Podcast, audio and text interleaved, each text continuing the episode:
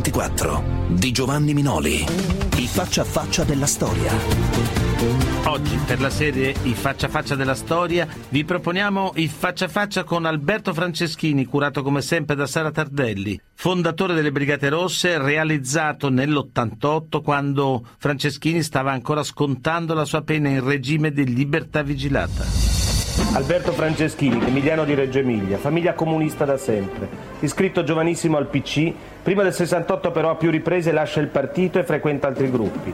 Il Partito Comunista lo caccia definitivamente nel 69, nel 71 non ubbidisce la chiamata di leva, l'anno prima, nel 70, a Pecorile sull'Appennino Reggiano fonda le BR, con lui dall'inizio c'erano Renato Curcio, Maracagol, Prospero Gallinari e altri. Lui è il primo brigatista latitante, autore e organizzatore del sequestro Sossi, arrestato il 9 settembre del 74 con Renato Curcio per una soffiata. Ha una calibro 7,65 in tasca e sei documenti falsi, poi un'interminabile carovana di carceri normali e speciali.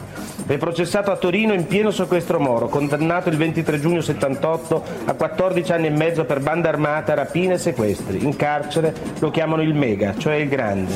È un capo storico, dà sicurezza agli altri. Il suo progetto è sempre la fuga, che fallisce sempre. La rivolta invece è successo e a poco a poco il problema delle carceri si impone. Il colpo di grazia lo danno lui e alcuni altri con uno sciopero della fame che fa notizie e muove il potere. L'articolo 90, il famigerato articolo delle carceri speciali, viene abrogato, è una vittoria, ma dentro di lui si sta rompendo qualcosa.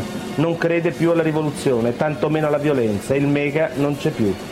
Doveva uscire nel 2022, invece è libero almeno dalle 7.30 del mattino alle 10.30 di sera. Lavora all'Arci, fa il giornalista. È uno dei 50 ex terroristi in semilibertà. Ha scritto un libro, Mara, Renato e io. Un libro scritto con cuore e ragione. Tutto quello che c'è scritto, è vero? No? Certo, è vero. Senta, ma perché si è deciso a scrivere questo libro? Ho sentito a un certo momento un mio bisogno fondamentale che era questo io quando ho capito che la lotta armata ormai aveva chiuso il suo ciclo, che non aveva più senso sì. continuare, mi sono immediatamente illuso di poter essere una persona che diceva da questo momento io divento una persona qualunque. Ecco, ma per vivere come uno qualunque, non sarebbe meglio forse il silenzio invece che avere di nuovo addosso gli spot dei media, come in questo caso e come in altri? Eh, infatti questa è l'illusione che ho coltivato all'inizio ho pensato, ecco, adesso Franceschini capostorico non esiste più, adesso c'è il detenuto Franceschini. Lei non ha mai ucciso nessuno, ma come capo fondatore delle Brigate Rosse si sente responsabile morale di tutti i loro delitti? Certo, mi sento responsabile morale e politico anche di tutto ciò che le Brigate Rosse hanno fatto. Il pretesto, diciamo, il punto di rottura, sì. la goccia che ha fatto traboccare il vaso è stato un episodio di Torino quando un nucleo di compagni sono entrati in una banca nella rapina era un pretesto, era dire pubblicamente che una compagna, Natalia Ligas, era una spia, cosa poi non vera. E per propagandare la notizia hanno ammazzato due guardie giurate. Cioè l'omicidio per fare notizia. Cioè lì ho visto proprio il punto estremo dove arrivava la nostra logica. E non l'aveva prevista questo, questo rischio? Non credevo non che si arrivasse a questo livello così, secondo me proprio disumano, di utilizzo e della violenza. E chi ha detto io non ci sto più, lì, fra i compagni? io ho, l'ho detto no. ai compagni che mi stavano più vicini, quelli eh. che pensavo mi potessero capire di più. Ecco, lei però ha affermato tante volte che avete fondato le BR per ragioni ideali ed è questo il momento in cui ha capito per la prima volta che uccidere, trucidare per ragioni ideali poteva essere aberrante. Sì, anche se sì, questo ho capito l'aberrazione dell'uccidere di dove può portare anche una certa logica che può avere un punto di partenza ideale giusto. Per me la crisi grossa inizia nell'80 con i cassa integrati alla Fiat. Ecco, infatti lei dice che in realtà poi a sconfiggere il terrorismo è stato Agnelli, in qualche modo con la ristrutturazione della Fiat, perché? Sì, paradossalmente per noi che avevamo il mito della classe operaia, Mirafiori era la classe operaia italiana, vedere questa messa in cassa integrazione di 24.000 operai, quindi il dimezzare la classe operaia, vedere 40.000 capi sfilare per, sfilare per Torino invece degli operai, per me è stato un segnale micidiale. Franceschini, lei realmente che cosa ha ripudiato? La violenza come metodo politico o l'idea stessa della rivoluzione? Eh beh, ho ripudiato innanzitutto la violenza come metodo politico. Cioè, mi sono convinto che la famosa frase che a scuola ci insegnavano sempre, quella che il fine giustifica i mezzi, non è una grande falsità. Ecco, ma chi l'ha aiutato di più in questo lungo percorso, se c'è qualche persona? Ma non so, non vorrei essere troppo orgoglioso, mi sono aiutato molto da solo. No, glielo chiedo perché lei ha detto che per esempio, non so, Don Salvatore Bussu, cappellano del carcere di Bade Carros e Monsignor Melis, il vescovo di, di Nuoro, sono delle persone di infinita umanità che l'hanno aiutato, in che senso? Eh, ho trovato in loro della, cioè mi hanno aiutato a capire che dall'altra parte, da quella che per me era l'altra parte, c'era, qualcosa. c'era, c'era gente con umanità, non c'erano solo dei modelli, delle Ma... tonache, delle, Ma non aveva mai, delle divise. questo non aveva mai avuto il dubbio che ci fosse fosse dall'altra parte qualcuno che fosse un essere umano? Ogni tanto mi veniva questo problema, che dall'altra parte c'era un uomo. Allora facevo dentro di me un'operazione di forzatura ideologica, politica, dire no, vabbè, l'aspetto umano non mi deve interessare, io sono un rivoluzionario e quindi devo pensare alla, alla funzione di questa persona. Quindi l'umanità passava in secondo piano. Ho detto che oggi più che nel passato c'è un utilizzo politico del terrorismo. Che cosa voleva dire? Credo che noi siamo stati certamente un fenomeno politico, un fenomeno politico però soprattutto un fenomeno ideologico, noi come persone che hanno fatto il terrorismo, che hanno, compiuto, che hanno fatto la lotta armata.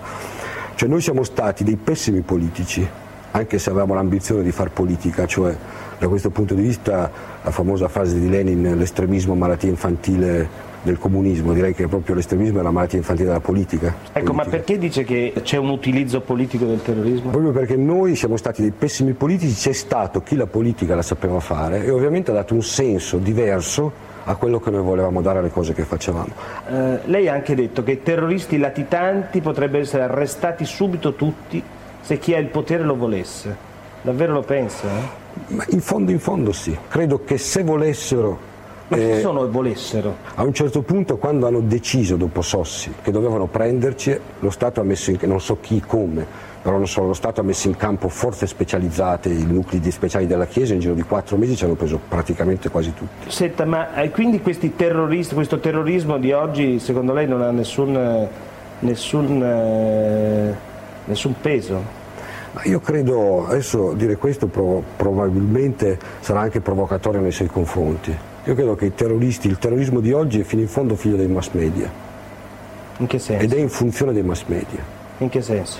Nel senso che proprio perché, per due motivi. Uno, perché non ha nessuna ehm, valenza sociale, non ha nessun valore sociale rispetto alla società e ha un valore solo rispetto ai mass media, solo il fatto di fare esiste. notizia, di, esiste facendo notizia. Franceschini, come altri 13 leader storici del terrorismo, lei ha recentemente scritto una lettera a Indro Montanelli per far chiarezza sull'operazione di disintossicazione del dibattito sugli anni 70. Perché proprio a Montanelli?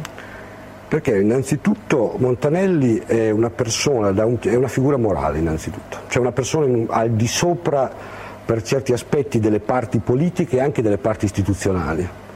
Poi è una figura di una notevole correttezza anche da un punto di vista giornalistico dell'informazione e della serietà culturale. Ecco, ma non è stato uno dei vostri bersagli preferiti? Certo, stato, infatti deve essere stato il primo giornalista a cui è stato sparato, è stato sì, molto allora gli sparammo proprio penso, per questa sua correttezza. Ecco, voi fate risalire un po' tutti i vostri guai alla legge sui pentiti. Cioè, Io non credo che i pentiti abbiano avuto questa grande importanza nella sconfitta del terrorismo. Ecco, ma lo Stato che cosa poteva fare d'altro per battere il terrorismo se non una legge sui pentiti? È stato uno Beh, strumento sicuramente efficace, fondamentale, efficace. Certo, dal punto di vista dello Stato è servito. Senta Franceschini, ma parliamo di come nasce un terrorista. Innanzitutto, quando si è detto per la prima volta sono un terrorista?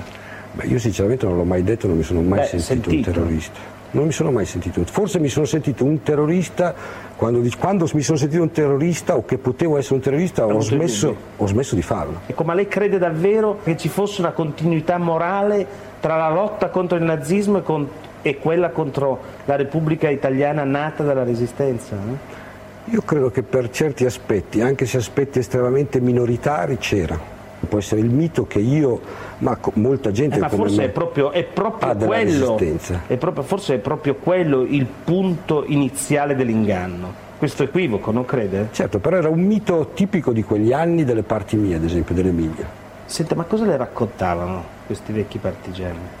sfoghi di rancori, grossi rancori e storie, storie personali, storie di vita. Ma rancori contro chi? Soprattutto contro il Partito Comunista, contro, una, contro diri, certi dirigenti del Partito Comunista, quelli che erano venuti dopo la destalinizzazione, dopo il 56. Senta, ma lei è figlio di comunisti, cresciuto nel Partito Comunista, l'abbiamo detto, l'ha confermato, ma nella sua formazione però, se non, se non mi sbaglio, ci sono ex partigiani, Ho Chi Minh, i libri di Tupamaro, sudamericani, mi sembra che il PC come tale c'entri poco nella sua formazione, cioè un no. po' di confusione. Beh, probabilmente sì, perché vabbè, io non credo che uno che è comunista del PC legga solo No, no, ma voglio dire, i punti di riferimento... I punti di riferimento per me fondamentali sono stati il marxismo, Gramsci, quindi da questo punto di vista mi ritengo fino in fondo figlio della cultura del PC di quel, degli anni 50, diciamo così.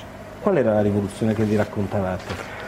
Bah, non avevamo le idee molto chiare sulla rivoluzione, cioè noi pensavamo, nostro, la, nostra, la, nostra, idea era questa fondamentalmente. Mi scusi, ma lei mentre mi dice questo si rende conto del, del prezzo che il Paese ha pagato per queste... Sì, però se vuole c'era per noi una giustificazione morale nel fatto che noi eravamo i primi a pagare questo prezzo.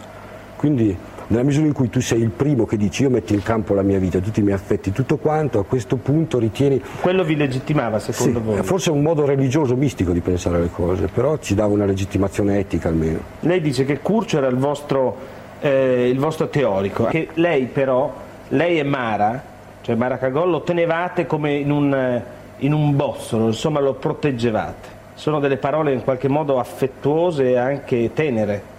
Quindi agli inizi delle Brigate Rosse sono state più importanti l'amicizia eh, oppure lo spirito di militanza? Se, a leggere il libro sembra, sembra che sia una cosa di amici che, che, si vogliono bene. Ma le due cose non erano separate, non erano assolutamente separate. Cioè, se non c'era questo rapporto di fiducia reciproca e di amicizia non ci sarebbe nemmeno stato un rapporto di militanza e viceversa. Ecco, ma dopo la morte di Mara, lei ha pianto per ore, l'ha descritto nel suo libro, avrebbe voluto, come dice, essere caduto al suo posto per lasciarle la vita. Ma era innamorato di Mara Cagogna? Sì, come l'innamoramento per una compagna che, che, tu, che io credevo, per me era una compagna eccezionale, una delle più brave compagne. Ecco, ma che cosa ha rappresentato lei nella storia delle Brigate Rosse? Io credo che probabilmente le prime Brigate Rosse sono lei. Cioè? Cioè lei è stato un elemento anche psicologico fondamentale. Perché?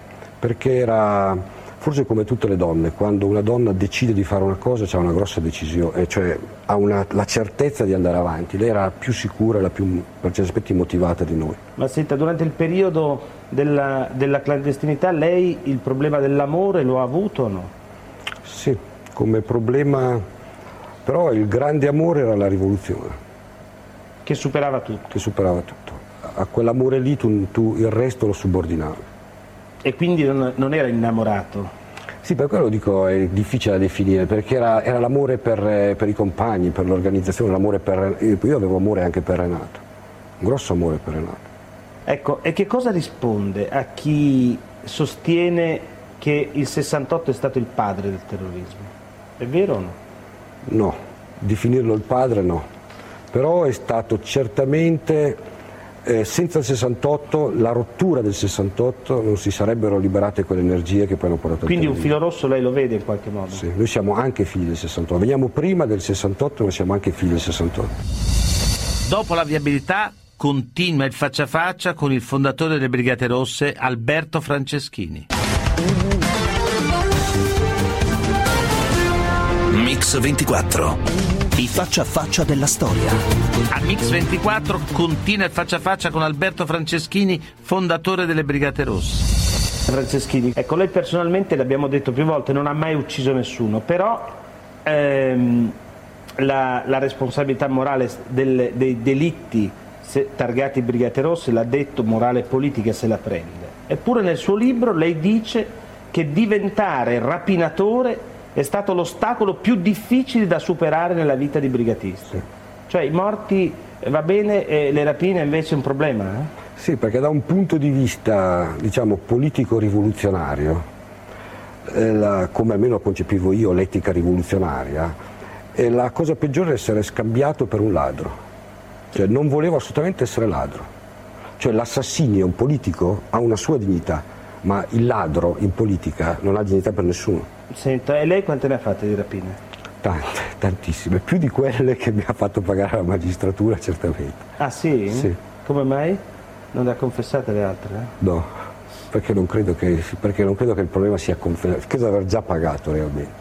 Senta, per ma due rapine mi hanno dato 12 anni. Che effetto le ha fatto? Che effetto le faceva?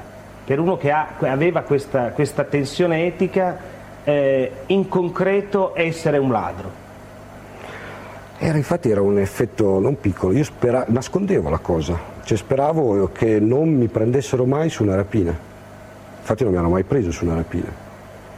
E infatti il problema più grosso che noi avevamo era infatti nel 72 cominciamo subito a dire anche pubblicamente che l'esproprio era quello che nella rapina noi la chiamavamo esproprio, era un'attività rivoluzionaria. Senta, ma era difficile o facile fare queste rapine?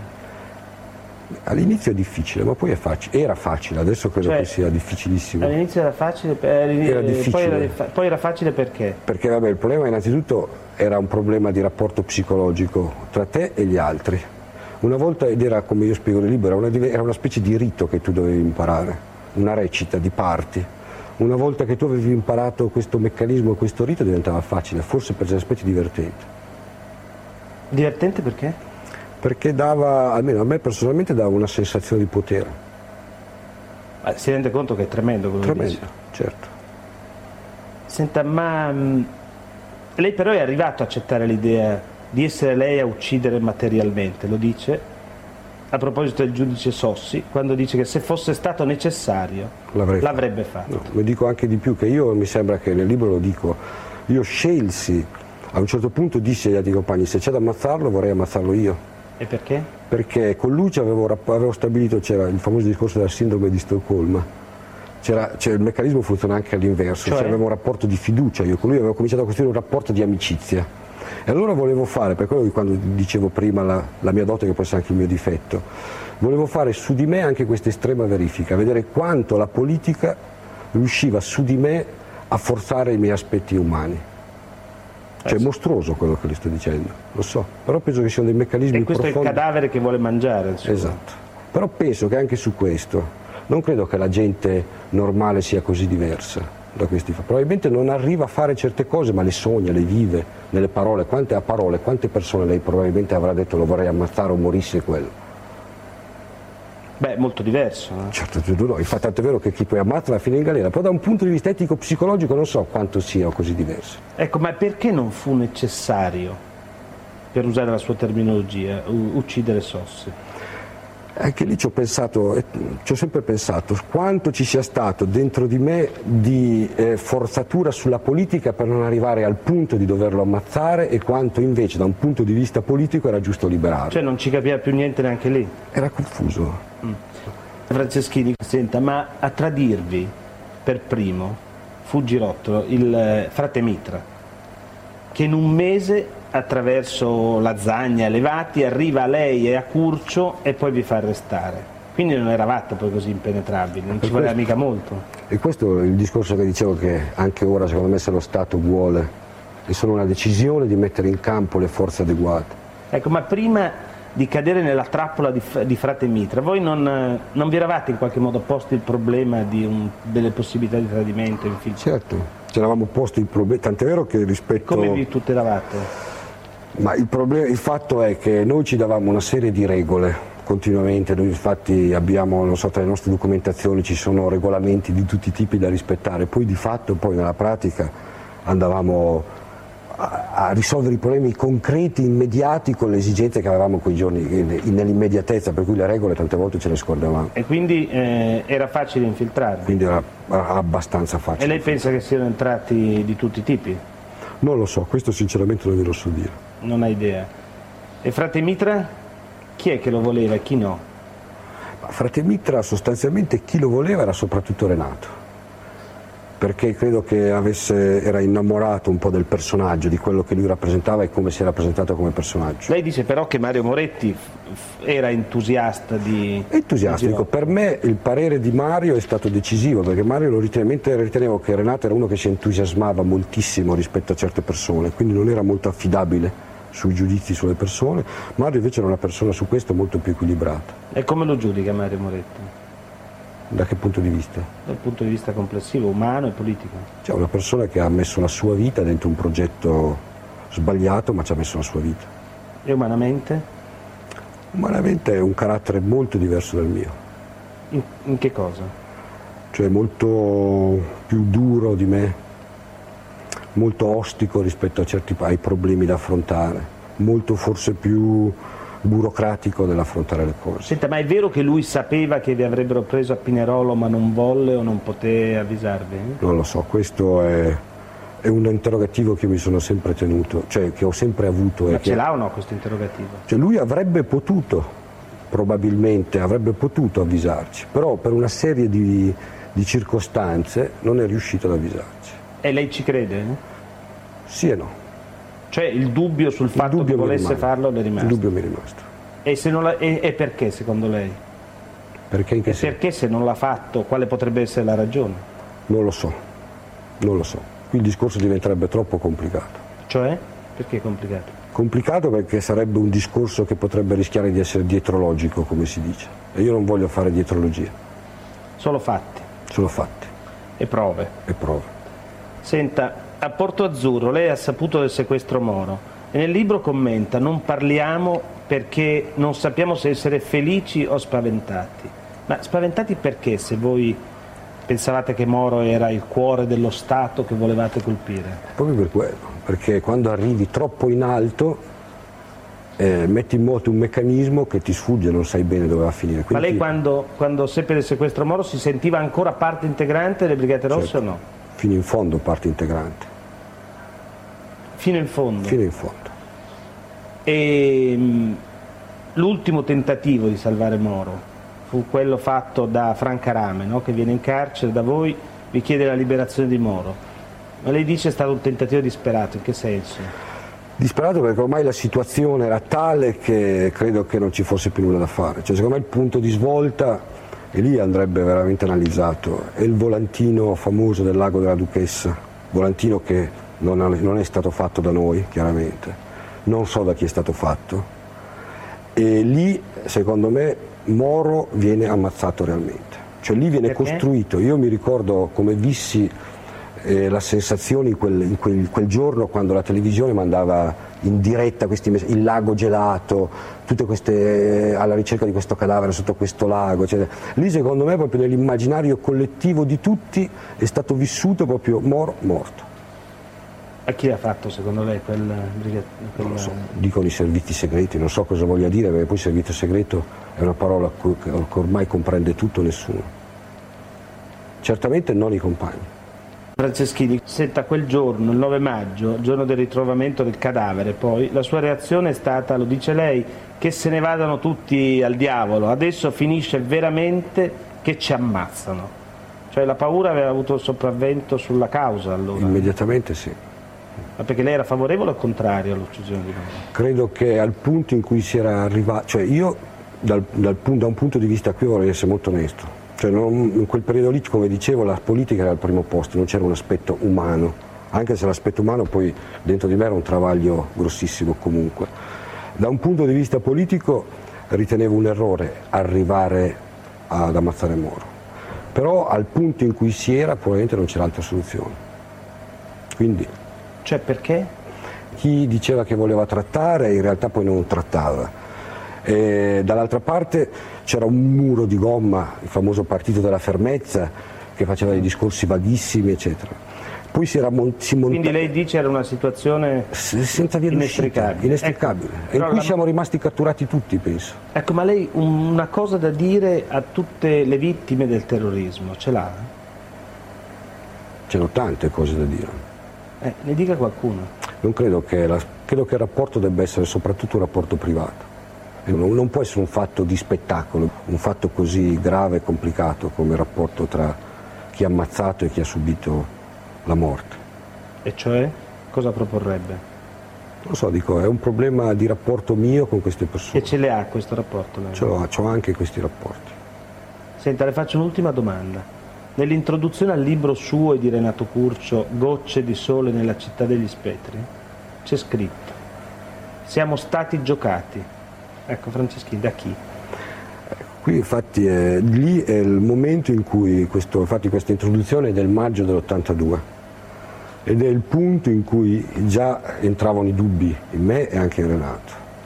Lì immediatamente noi abbiamo questa sensazione di essere stati giocati, giocati noi diciamo dai fantasmi, infatti questa è la sensazione immediata, giocati dai fantasmi del passato, dell'ideologia, del marxismo, della classe operaia e forse giocate anche da persone più concrete.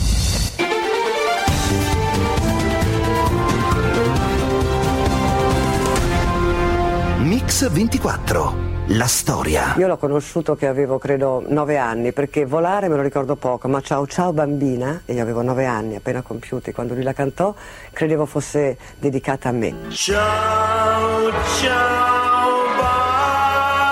bambina. Era la persona più celebre d'Italia, poi quando è andato in America è diventata la persona più celebre in America pure. Per me è, è stato il più grande inventore di canzoni del Novecento seguito successivamente da Lucio Battisti, quelli che hanno rivoluzionato il modo di scrivere le canzoni. Poi il resto sono brevissimi. Mimmo era uomo e artista messi insieme. Aveva questa forza prorompente, fisica. Per me, dopo la malattia, era come vedere questo re della foresta ferito. Ferito. C'era questa lenta, profondissima continuità fra la malattia e la salute, fra le amarezze dovute all'organizzazione mondana, diciamo, eh, della religione della musica, della religiosità del canto. Un interprete, un autore, un cantante, un attore. Oggi a Mix 24 raccontiamo la storia di un inimitabile protagonista della scena italiana e internazionale, Domenico Modugno. Classe 1928, generoso, sorprendente, sfacciato, trascinante, Modugno ha avuto una vita piena e avventurosa. E quando la malattia lo ha aggredito all'improvviso non si è lasciato piegare e l'ha trasformata in una nuova sfida da affrontare e da vincere. Ma la sua più grande vittoria, quello che lo ha consacrato per sempre del 31 gennaio del 58 al Festival di Sanremo. La canzone si chiama Nel blu dipinto di blu, ma per tutti è Volare. Così il ricordo degli amici Renzo Arbore, Adriano Ragozzini e della moglie Franca Gandolfi. Quando nacque era una canzone assolutamente rivoluzionaria. Un sogno così non ritorni mai più mi dipingevo le mani e la faccia di blu. Io mi ricordo che un giornale, un fotocalco di politico di destra, simpatizzante di destra, eh, stigmatizzò questa canzone ancora prima di sentirla, eh, scrivendone i versi, dicendo ma pensate che, che, che questi giovani di oggi, che, che, porcherie che fanno, penso che un sogno così non ritorni mai più, mi dipingevo la faccia, ma che significa? Noi giovani di allora ci entusiasmammo, proprio ci entusiasmammo.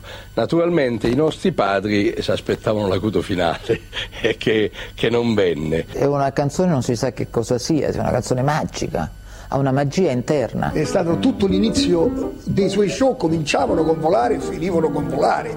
Io inutilmente gli dicevo non iniziare Mimmo con volare, teniamocelo dopo. Dice no, chi mena per primo mena due volte. E cantava volare all'inizio, iniziava lo spettacolo, volare così.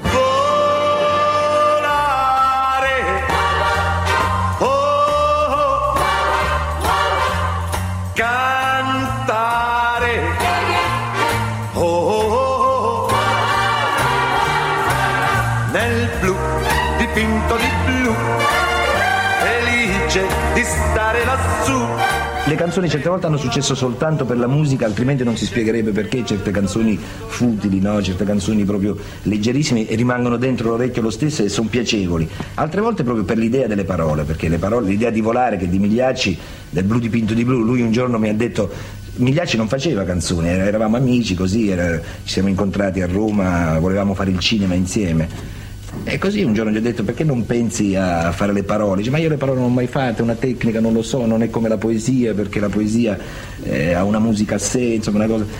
Insomma, un giorno mi ha detto io avevo l'idea di fare una canzone di uno che si dipinge di blu, tutto quanto di blu, e se ne va nel cielo per confondersi col cielo.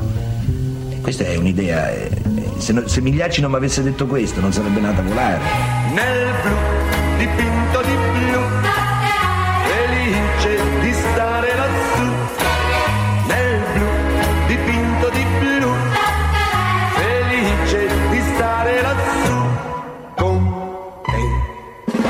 Avete sentito le parole di Domenico Modugno, una canzone rivoluzionaria, un modo di cantare rivoluzionario per quello che diventerà la canzone italiana ancora oggi più eseguita nel mondo.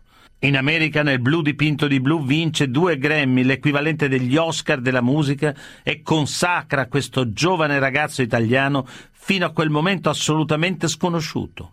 È un successo inatteso e straordinario per un ragazzo venuto dal sud e venuto dal nulla. Sentiamolo ancora. Facevo l'ultimo anno di ragioneria, allora quando ho capito che per mio padre era importantissimo io diventassi ragioniere, che mi impiegassi a uno stipendio fisso al mese per tutta la vita, quando ho capito che era, cioè, che era una cosa definitiva, dico, o diventare ragioniere o scegliere la libertà.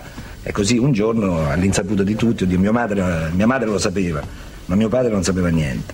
E così sono partito. E dove è andato? Sono andato a Torino, sono andato alla città più lontana da San Pietro Vernodi, voglio andare al nord, al più nord possibile. E cosa faceva lei? Niente, ho fatto il cameriere. Poi ho scoperto che a Torino il cinema non si faceva e non si cantava neanche a Torino. Sì, è una bella città così, ma insomma per trovare una spinta, per farsi conoscere, non era una città. Poi faceva freddo e dove fa freddo bisogna scappare via. E dove è andato? E sono andato a Roma. Poi ho fatto il concorso al centro sperimentale, L'ho vinto, ho risolto un problema grossissimo perché mi davano 50.000 lire al mese di borsa di studio e più un pasto gratis al giorno. La sera andavo in via Margutta a cantare in un altro ristorante dove mi davano 1.000 lire al giorno e un pasto gratis uh, al giorno e quindi ero... Eh, da quel momento ho risolto il mio problema. Avete sentito Domenico Modugno.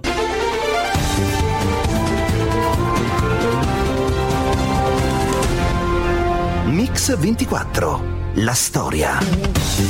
Rieccoci su Radio 24 con la storia di Domenico Modugno. È l'inverno del 1950. Domenico arriva a Roma, fa l'esame come allievo al centro sperimentale, così il ricordo della moglie Franca Gandolfi e dell'amico Riccardo Pazzaglia. E lui voleva fare l'attore e faceva l'attore. Io pure volevo fare l'attrice, facevo l'attrice.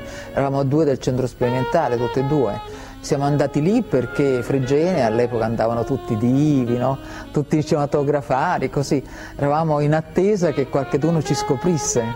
Era una seconda via Veneto. Noi eravamo sempre felici, con pochissimi soldi facevamo la nostra, eh, la nostra Roma by night a piedi, a piedi pochi, pochissimi soldi, ma eravamo sereni, si viveva la giornata, oggi c'erano, domani non ci sono i soldi, non ci facciamo problema.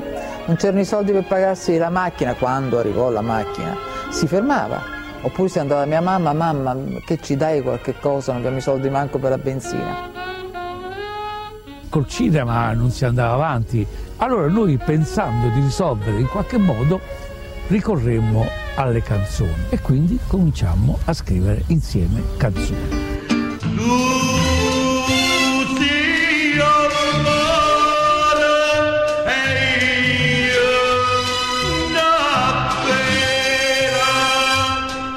Vela senza timone che la porta, che la porta dove tu nel 1956 il debutto al Festival di Sanremo. L'anno dopo Modugno canta al Festival di Napoli. Così lo ricordano gli amici Renzo Arbore e Massimo Ranieri. Io l'ho incontrato in un locale a Piazza Medeo a Napoli, un locale dove io mi trattenevo, dove suonacchiavo anche, eccetera. Lui capitò una sera e e io gli dissi sono un tuo fervente ammiratore canto le tue canzoni e gli cantai una canzone che lui manco quasi si ricordava, si chiamava Mese e settembre. Pure st'autunno è venuto, cade nelle foglie malate, è una bellissima canzone di quelle rimaste ignorate. E poi gli dissi che una delle mie canzoni eh, preferite del suo repertorio era Nessuno può sapere, che era una canzone napoletana bellissima, scritta con Riccardo Pazzaglia nessuno può sapere nessuno perché chi sta abbracciato a testa sola. Io ovviamente andavo al Politeama dove si svolgeva il Festival di Napoli, abitando lì vicino a po- pochi passi, andavo al Politeama a chiedere gli autografi ovviamente. Solo che per me lui all'epoca era già il mio idolo, insomma, perché già sentivo mm, le sue performance come qualcosa di straordinario e mi sono messo proprio dietro di lui e proprio come una specie di zecca cavallina, come suol dirsi, gli cantavo perché avevo già sentito le prove. Tu sei una cosa grande per me, una cosa che mi fa innamorare, e sentivo facevo proprio così, mo di zanzare, una cosa, fa, ah ho capito, hai una bella voce, dopo, dopo ne parliamo.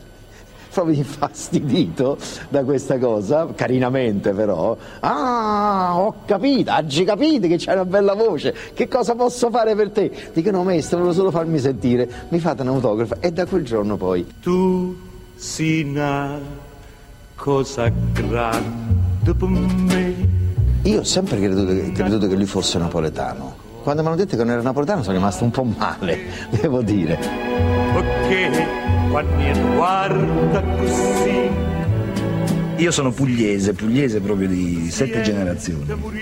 Mio nonno, mio bisnonno, sette generazioni pugliese. Però eh, io vivo in un paese, cioè sono nato in un paese che si chiama Polignano a Mare, dove parlano un dialetto, un dialetto eh, incredibile, il barese, che è un dialetto è simpatico, però insomma, per fare un esempio, no? per dire le fave con la cicoria, dicono i fave piccino quei. C'è una frase che dice, per esempio, Kakir Kakur è venuto Kadduka, proprio come è tu fatto. Che ha capito lei? Nulla. Niente, e sembra arabo, no? Eppure invece è italiano, insomma, è italiano, è un dialetto italiano. Miezza una strada anfosa, ci siamo dito addio, sola penata via te che partì. Mio Mamadugno ha scritto Lazzarella, ha chiesto Gesù ha scritto Io mamma te tu e poi ha scritto queste canzoni che vi dicevo, ha scritto Sole, sole, sole, ride per casa, trase, trase. E sole, sole, sole, ride per casa, trase, trase. Sono canzoni che da bambino ascoltavo per radio e mi divertivano. Io mamma te tu, oppure un caffè, ah che bello caffè, solo a Napoli Sanna fa, è straordinaria, un'ironia che tu dici solo un napoletano può leggere Napoli così. Il caffè, l'importanza del caffè, la filosofia del caffè, la storia del caffè, il pensiero del caffè, la giornata che gira intorno al caffè. È solo un napoletano, solo un, un Marotta poteva, no, un Rea potevano scrivere queste cose. Ah, che bello caffè sulla Napoli San Faez, è una vera specialità. Ah, che beh, quella è proprio, eh, sì, ma è una citazione, nella, eh, si fa eh, De André l'ha fatta volutamente eh, sia ispirandosi al caffè sia a qualche altra canzone napoletana, eh, eh, Dora Fè.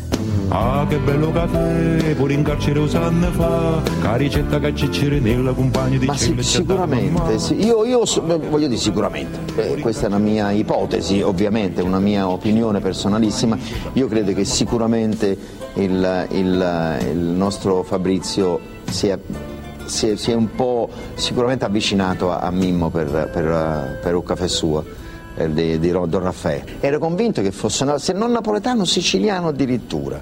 Per queste cose lupisce spada, questa meravigliosa eh, favola, come la racconta lui, la Giulietta e Romeo del mare.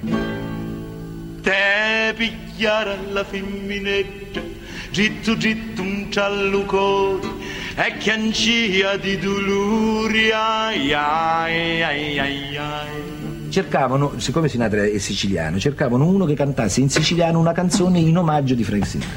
Pensa la fortuna, l'unico che cantava siciliano in quel momento ero io perché avevo fatto un'audizione alla radio e, e mi conosceva. Ho cantato per Frank Sinatra e qui non finisce la fortuna. Cioè, ho cantato per Frank Sinatra, si chiamava Ninna Nanna, era finito lì. Invece la fortuna vuole che Frank Sinatra, chissà perché, chissà perché, perché poi è sparito, non si è fatto vivo, eh, dopo la canzone si è interessata, qualcuno dice ma quella canzone che ha cantato quel, eh, quel suonatore con la chitarra, di, di, chi è? La vorrei perché la vorrei cantare.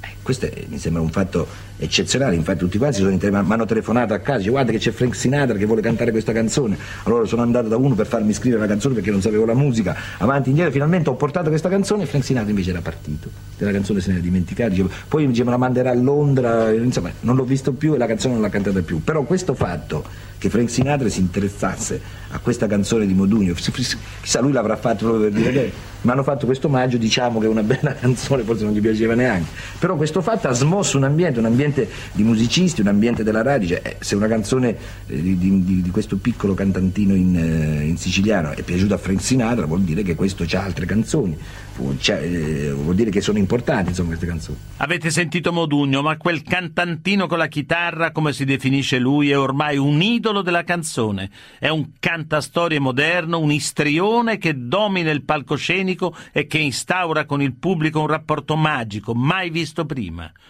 Nel 59, un anno dopo volare, Modugno torna a Sanremo. È un nuovo trionfo con la canzone Piove. Per tutti però diventerà Ciao, ciao bambina. Così raccontano la moglie Franco Gandolfi e l'amico Renzo Arbore. Ciao, ciao bambina è nata in America, a Pittsburgh, alla stazione di Pittsburgh, e lui ha visto una ragazza che piangeva, piangeva mentre questo treno andava via. E allora dice facciamo una canzone, ha detto, a Franco facciamo ciao ciao bambina, anzi prima aveva detto, Franco, aveva detto prima ciao ciao my lady, ciao ciao my lady, è nata come ciao ciao my lady. Ciao ciao bambina, un bacio ancora. E poi per sempre ti perderò. Come una fiaba l'amore passa, c'era una volta, poi non c'è più. Adesso canto Ciao Ciao Bambino, che è una, una delle mie canzoni della memoria. È una canzone che mi intenerisce moltissimo, eh, che io canto eh, mettendoci il sentimento perché voglio dimostrare che certe canzoni possono anche essere veramente piccole come è Ciao Ciao Bambina scritta da Modugno Condino Verde. Eh, sono poche note poche, poche, però se sgorgano la parola è antica ma è quella giusta sgorgano direttamente dal cuore dall'ispirazione sono dei capolavori e, sono, e diventano le canzoni sempreverdi, quelle della memoria. Note che sgorgano dal cuore, che diventano canzoni della memoria collettiva. Ma a Modugno non basta, per lui non è mai abbastanza perché la vita va aggredita e vissuta fino in fondo. Nel 60 Modugno tenta l'impossibile, vincere per la terza volta consecutiva il Festival di Sanremo. In coppia con Modugno c'è Teddy Reno, la canzone è Libero, scritta ancora da Franco Migliacci che si dice ispirata alla vera storia di un carcerato. Così raccontano l'amico Massimo Ranieri e il manager Adriano Raguzzini. Libero, voglio andare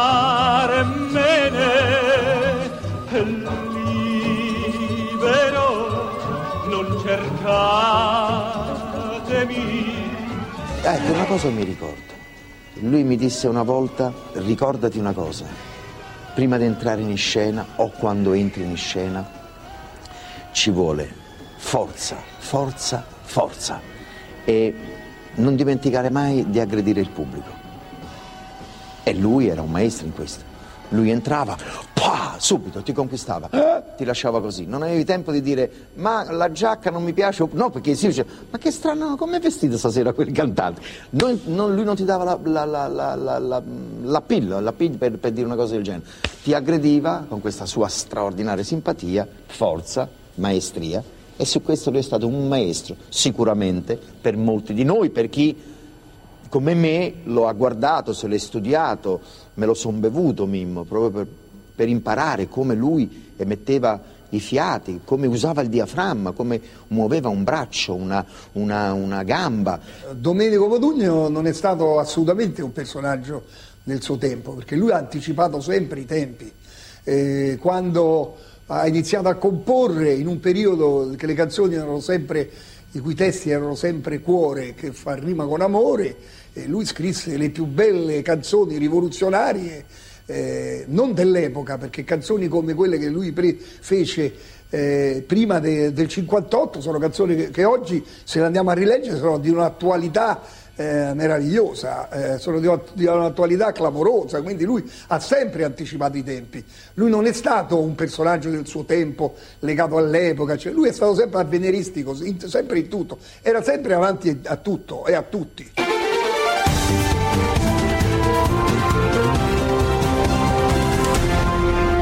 Mix 24 la storia. Bisogna dire una cosa quando si parla di Mimmo Modugno, che lui è stato un inventore di canzoni, non un interprete un cos- o un cantautore, cioè lui ha inventato un genere. Bentornati a Mix24, un inventore.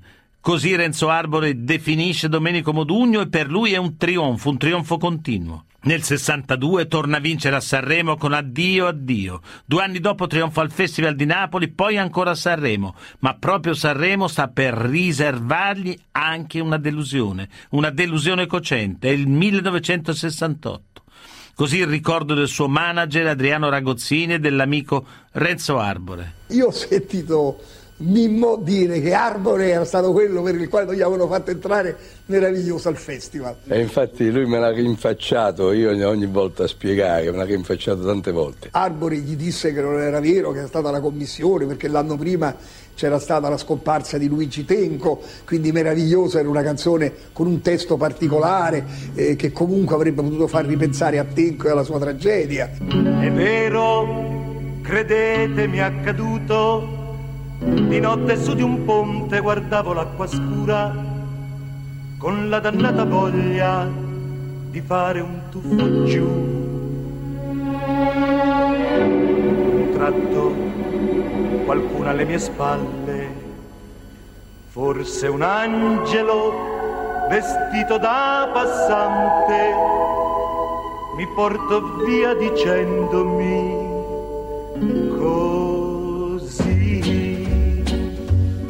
suicidio di Tenco aveva colpito tutti noi ragazzi diciamo dell'era beat.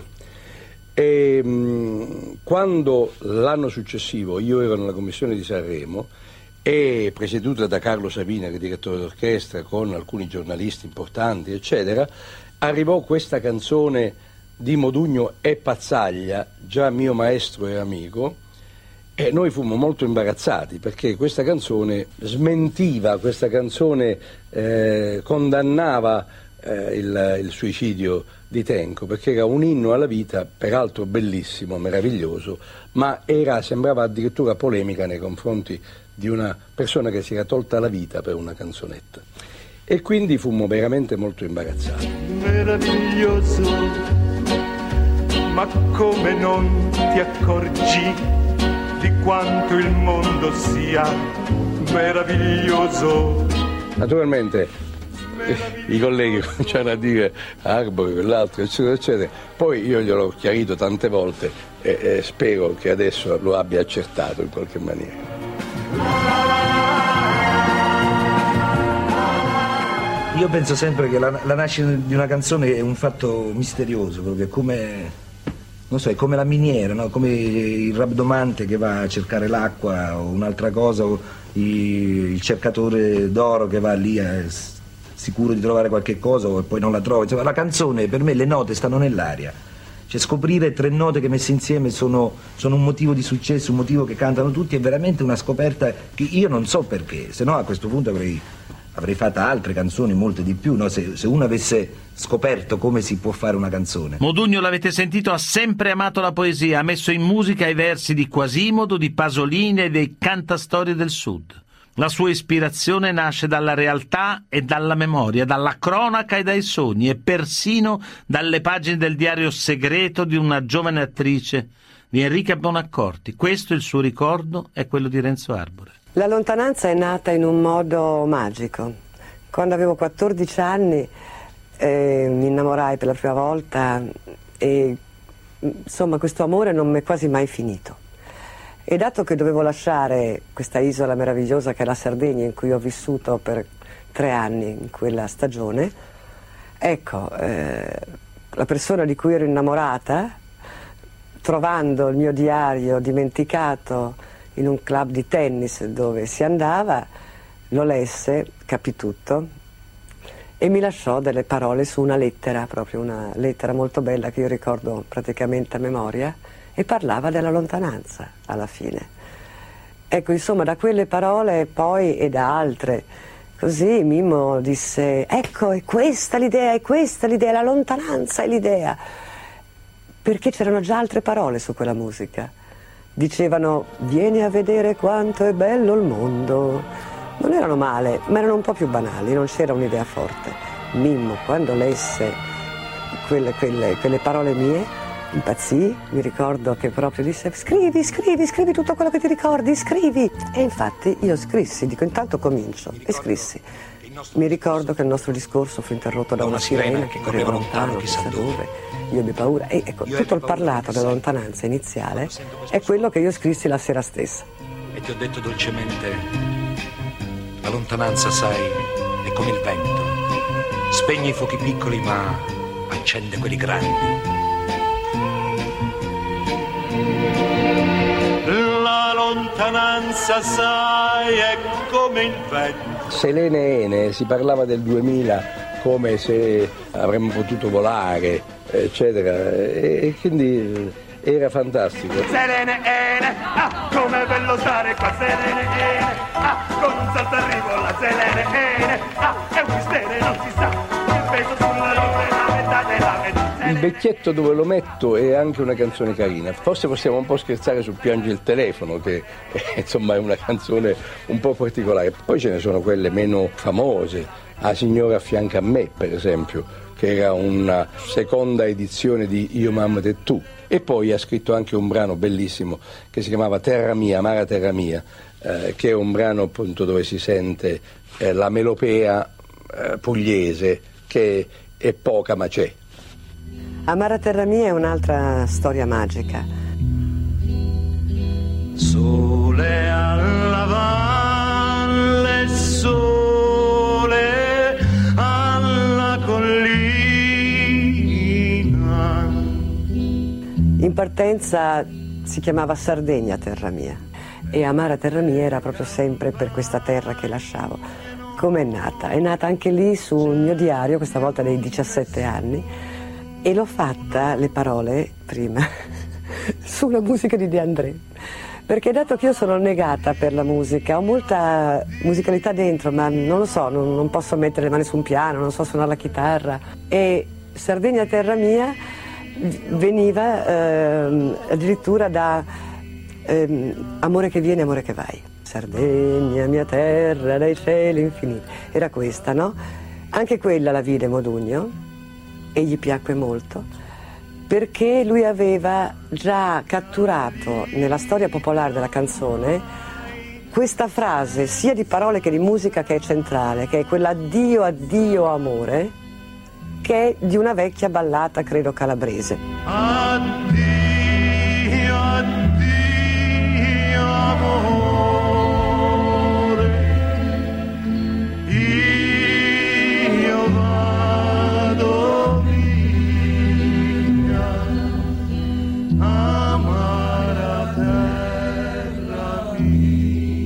visto tanti Mimmo Modugno di successo, li ho visti nelle tournée trionfali in Sud America, eh, l'ho visto negli spettacoli per gli italiani negli Stati Uniti, in Canada, in Australia. Però io credo che lui si esaltasse di più in teatro. Lui è nato, eh, è nato per, per essere attore di teatro, cantante in teatro, eccetera. Avete sentito Adriano Ragozzini e infatti per l'artista ci sarà sempre la passione del palcoscenico e Modugno si rivelerà un attore straordinario, versatile e appassionato.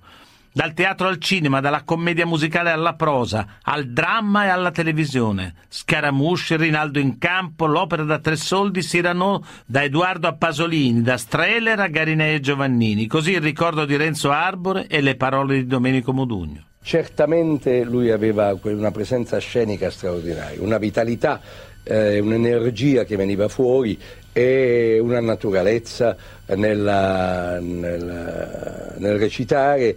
Eh, insomma, è stato un, protagonista del teatro italiano, assolutamente. Quando uno canta si libera, no? E esce fuori. Quando uno recita esce dal suo personaggio e quindi entra in un altro ed è una gioia veramente. A 26 anni dalla prima rappresentazione, un caloroso successo ha accolto a Palermo la nuova edizione di Rinaldo in campo, la fortunata commedia musicale di Garinei e Giovannini, riproposta in prima nazionale dal Teatro Stabile Biondo di Palermo. Le musiche di Mimmo Modugno, i testi sempre scintillanti, le coreografie di Franco Miseria e soprattutto la convincente interpretazione di un efficace e credibile Massimo Ranieri hanno tenuto brillantemente la scena strappando gli applausi. Così lo ricorda Massimo Ranieri. Una sola cosa mi disse Garinei il primo giorno di prove.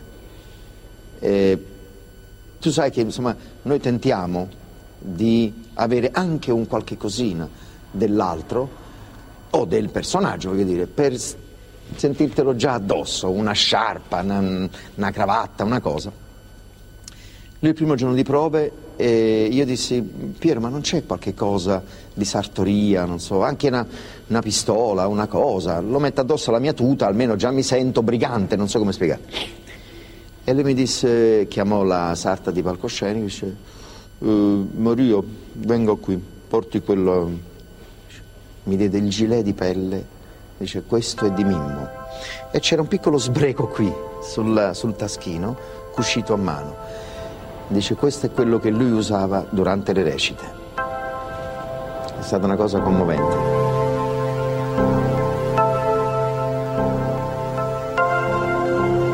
Come un eco lui mi diceva, eh, tienilo perché ti appartiene, perché sei uno dei nostri, ecco, non so come spiegare. C'è una canzone che era, per me era la sera, come dire, veramente toccante, era Che notte chiara chiara, ah, che lune tramontare, un grillo canta, canta, ai ai ai ai, ringraziati signori, e inevitabilmente andavo ad imitarlo. Ringraziati, signori,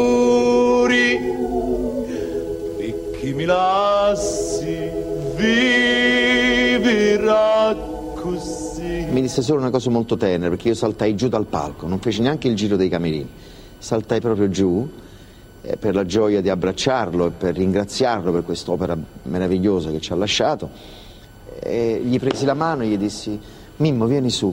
No non mi fare venire su non mi fare specie di pudore um, con grande dolore um, come un, un leone ferito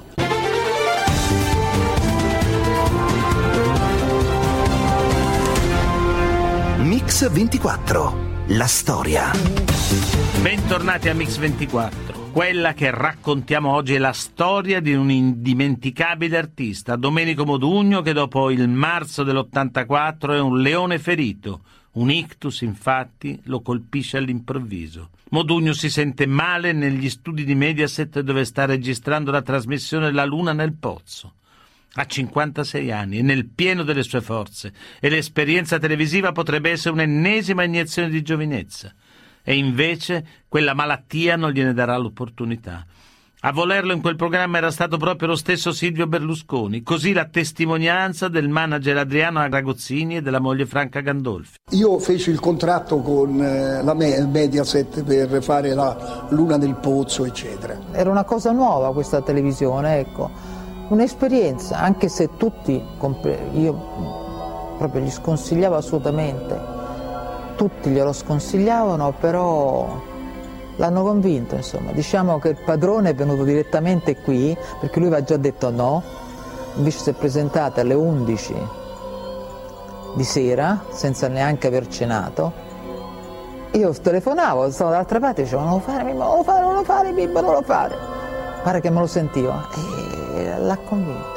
I primi periodi lo, eh, Mediaset era ancora disorganizzata, uh, per registrare 5 minuti ci mettevano 24 ore, si andavano lì alle 2, si cominciava a registrare alle 7, eccetera. E questa è una cosa che lui eh, subiva molto. Domenico Modugno è stato ricoverato in sala di eliminazione al reparto neurochirurgico dell'ospedale milanese di Guarda.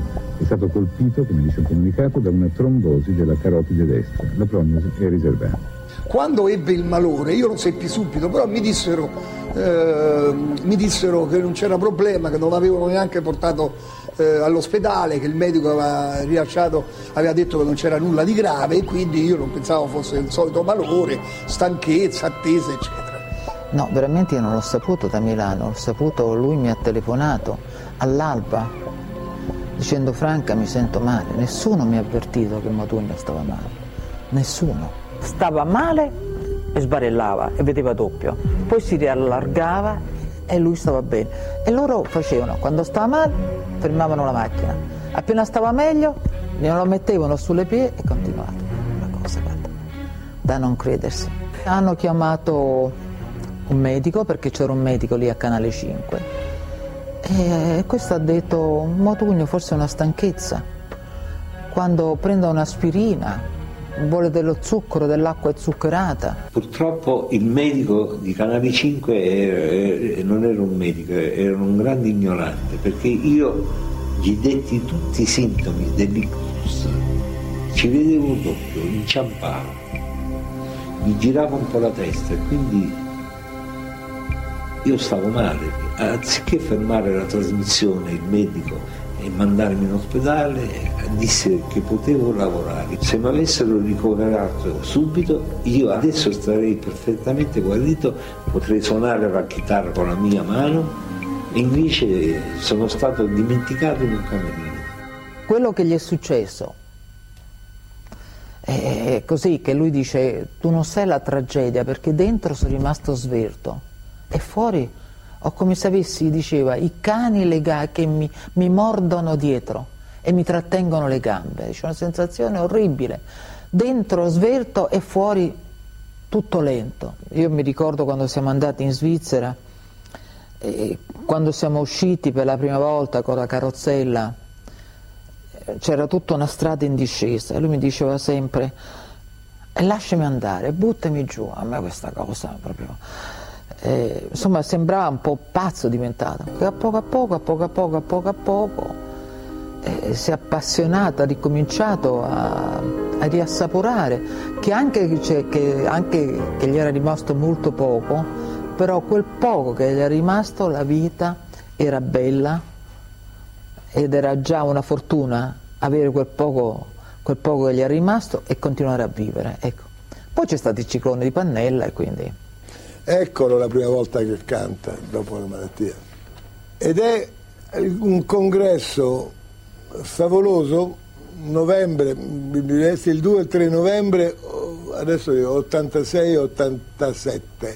Siamo lì e a questo congresso c'è Mimmo, abbiamo delle foto in cui c'è anche Enzo Tortora dietro e con lui, ma Mimmo in questa occasione risuona, ricanta e non lo aveva mai fatto in pubblico e diceva anche a casa mm, così un po' di rado. Avete sentito Marco Pannella, lui e il Partito Radicale irrompono nella storia pubblica e privata del più grande interprete della canzone italiana. È il 1987, i radicali sono in difficoltà e cercano candidati illustri. Se con Enzo Tortora si impegnano per la battaglia per la giustizia, a Modugno invece chiedono una testimonianza per i diritti dei malati e lui, Mimmo, decide di combattere anche questa nuova battaglia, così il ricordo di Marco Pannella. Tutti gli avevano proposto di candidarlo da sempre da tutte le parti, i partitoni. Da noi non sapevamo mai se eravamo eletti, lui, io, chiunque fosse. E appunto Mimmo scelse con Franca, che era sempre accanto, devo dire, volevo ringraziarla ancora ehm, perché dico, lui ricostruisce la sua integrità delle, del fisico, dell'esprimersi, del cantare, dell'apprendere anche i momenti parlamentari nei quali era assolutamente ligio. Ecco, nella cronaca di questa giornata lunga qui al Quirinale, molto impegnativa per il Capo dello Stato, una singolarità, la presenza di Mimmo Modugno con la delegazione radicale in qualità di uno dei presidenti del partito. Modugno, ma per uno che ha fatto il cantante e ora fa il politico, che sensazione prova? È la stessa cosa, guardi. Cioè si può cantare e far Eh, politica? certo, perché no? È sempre spettacolo, eh. perché no? La politica è spettacolo, ma c'è anche la politica non spettacolo. Sì, sì, lo so, però eh, sono molto vicini sia l'uno che l'altro. Bisogna avere fantasia e, e poesia, anche nella politica. E conosco molti politici che l'hanno, forse più degli artisti.